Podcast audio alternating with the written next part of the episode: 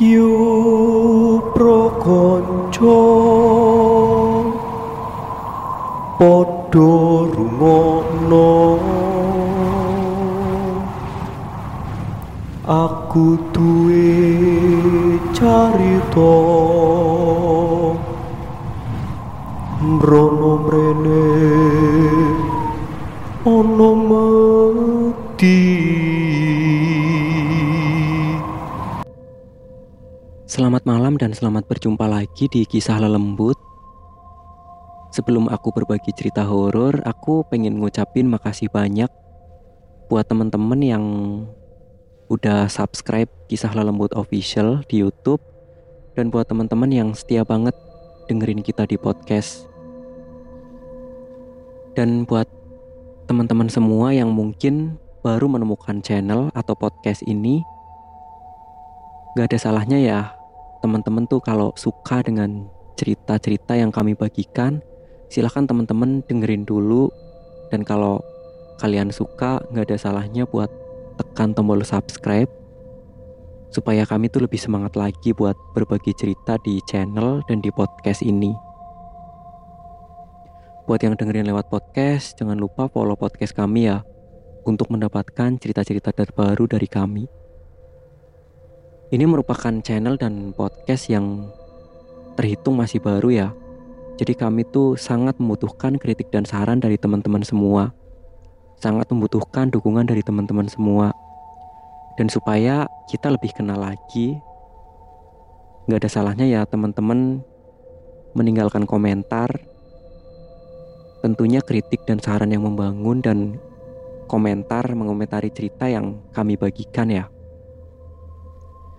Nah, di episode kali ini aku pengen berbagi kisah tentang masa kecilku ya.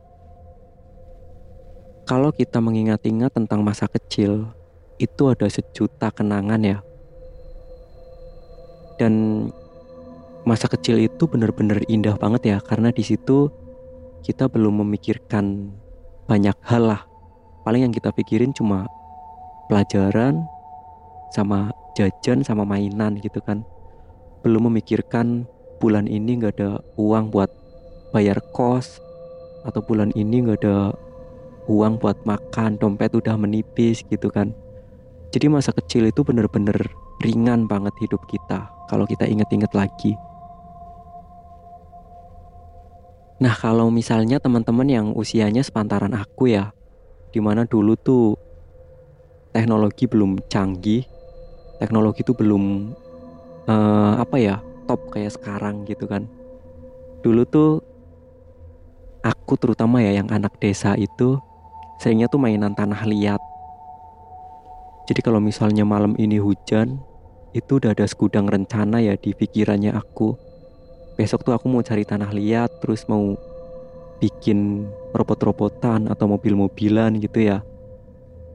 Dan sesuatu yang aku lihat di TV kadang tuh aku bikin, aku tiru pakai tanah liat gitu.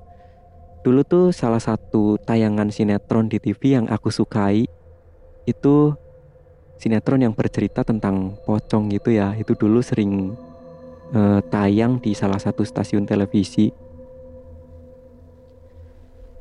Nah, di sini aku nggak mau membahas tentang sinetron zaman dulu ya, tapi aku pengen membahas kejadian horor yang aku alami di balik indahnya masa kecilku dulu. Jadi sebenarnya tuh banyak banget ya kalau diingat-ingat lagi di masa kecil kita itu sebenarnya banyak banget kejadian-kejadian horor. Malam itu di desaku hujan deras banget. Dan seperti biasa ya aku udah berencana ah besok aku mau bikin ini ah mau bikin pocong-pocongan gitu pakai tanah liat gitu kan karena waktu itu aku lagi nonton lagi nonton uh, sinetron itu ya sinetron pocong itu. Dan aku udah rencana kayak gitu. Paginya itu langsung karena itu hari minggu ya nggak berangkat sekolah. Jadi aku langsung cari tanah liat itu habis sarapan. Aku cari tanah liat di kebun belakang rumah. Buat teman-teman yang mungkin sering mendengarkan cerita di podcast aku gitu ya sebelumnya kan podcast ini namanya podcast horor Gria Cerita dan channel YouTube-nya namanya Gria Cerita Channel. Nah, di situ aku sering menceritakan tentang dirinya aku ya, tentang rumahnya aku. Di mana di situ tuh di belakang rumahnya aku ada sebuah kebun yang cukup luas ya. Baru aja kemarin sekitar beberapa hari yang lalu ya di episode 27 kalau nggak salah. Itu aku juga bercerita tentang kebun yang ada di belakang rumahku ya. Malam itu aku rekaman podcast di kebun itu dan itu terdengar ada suara cewek ketawa gitu. Seakan-akan tuh cewek itu kayak menertawakan apa yang aku ucapkan gitu kan. Nah, waktu aku kecil, aku sering cari tanah liat di kebun yang ada di belakang rumahku. Pagi itu sekitar jam 8 itu aku cari tanah liat ya. Dan saat aku lagi ambil tanah liat, itu aku ngeliat sesuatu yang bergerak-gerak di tanah gitu. Awalnya aku pikir itu cacing, tapi buat cacing itu ukurannya terlalu besar ya menurut aku. Jadi wah apa nih itu? Kayaknya ada hewan apa gitu kan pikirku. Mungkin kelabang atau apa, tapi aku tuh anak yang rasa penasarannya tinggi banget ya. Jadi walaupun sesuatu itu tuh menggeliat-geliat gitu dan itu masih tertutup tanah liat ya jadi aku nggak bisa lihat jelas aku tetap ambil sesuatu yang menggeliat-geliat itu dan aku bersihkan tanah yang melekat di sesuatu itu ya dan saat tanah itu udah bersih itu aku ngeliat ternyata yang menggeliat-geliat itu ada kukunya. Iya bener banget, yang menggeliat-geliat itu ternyata potongan jari manusia. Aku langsung buang benda itu kan. Dan itu masih ada darahnya ya. Bener-bener masih ada darahnya. Itu langsung aku buang terus aku ambil tanah liatnya aja dan aku masuk ke dalam rumah. Tapi dulu tuh aku kalau ada kalau ada apa-apa itu aku nggak ngomong sama ibuku ya. Jadi aku cuma ih ada jari ya? Jarinya siapa? gitu. Aku belum berpikir tentang hantu apa apa gitu kan waktu itu. Karena ya anak kecil yang penting asik mainan gitu kan. Nggak mikirin apa itu jarinya hantu apa apa itu aku nggak mikirin kayak gitu. Yang penting asik mainan tanah liat gitu. Ya itu kejadian horor yang aku alami ya itu baru salah satunya. Terus kalau kita inget-inget lagi ya dulu tuh aku terutama yang anak desa itu sering bikin rumah-rumahan ya bikin tenda gitu pakai kain. Dan biasanya kita tuh mainan rumah-rumahan sama anak cewek. Main rumah-rumahan main pengantin-pengantinan gitu ya anak-anakan gitu. Dan suatu hari itu di kebun belakang juga yaitu di kebun belakang rumahku. Itu aku bikin rumah-rumahan sama temen aku. Dia namanya Angel. Aku bikin rumah-rumahan sama Angel terus sama beberapa orang kawan lainnya ya. Nah hari itu seharian kita mainan rumah-rumahan pengantin-pengantinan gitu anak-anakan. Waktu itu kalau nggak salah aku yang jadi suaminya terus Angel istrinya gitu ya dan sampai maghrib sampai menjelang maghrib lah. Itu kami belum mandi. Aku juga sampai dimarahin sama ibuku kan waktu itu. Karena mainan sampai maghrib banget sampai lupa waktu gitu. Akhirnya aku Angel dan teman-teman yang lainnya itu pulang. Terus mandi. Jadi rumah-rumahan itu kain-kainnya tetap terpasang ya kayak tenda gitu. Tetap terpasang sampai malam. Dan malamnya sekitar habis maghrib itu aku sama temen-temen mainan petak umpet ya.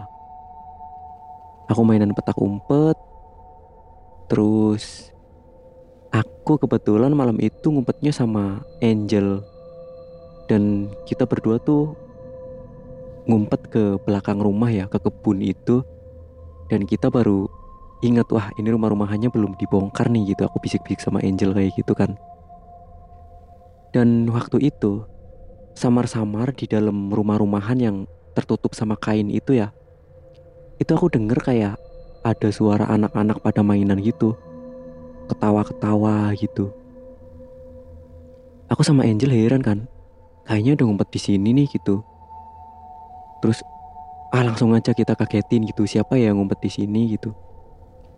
Nah Angel waktu itu membuka kain yang menutupi rumah-rumahan itu ya.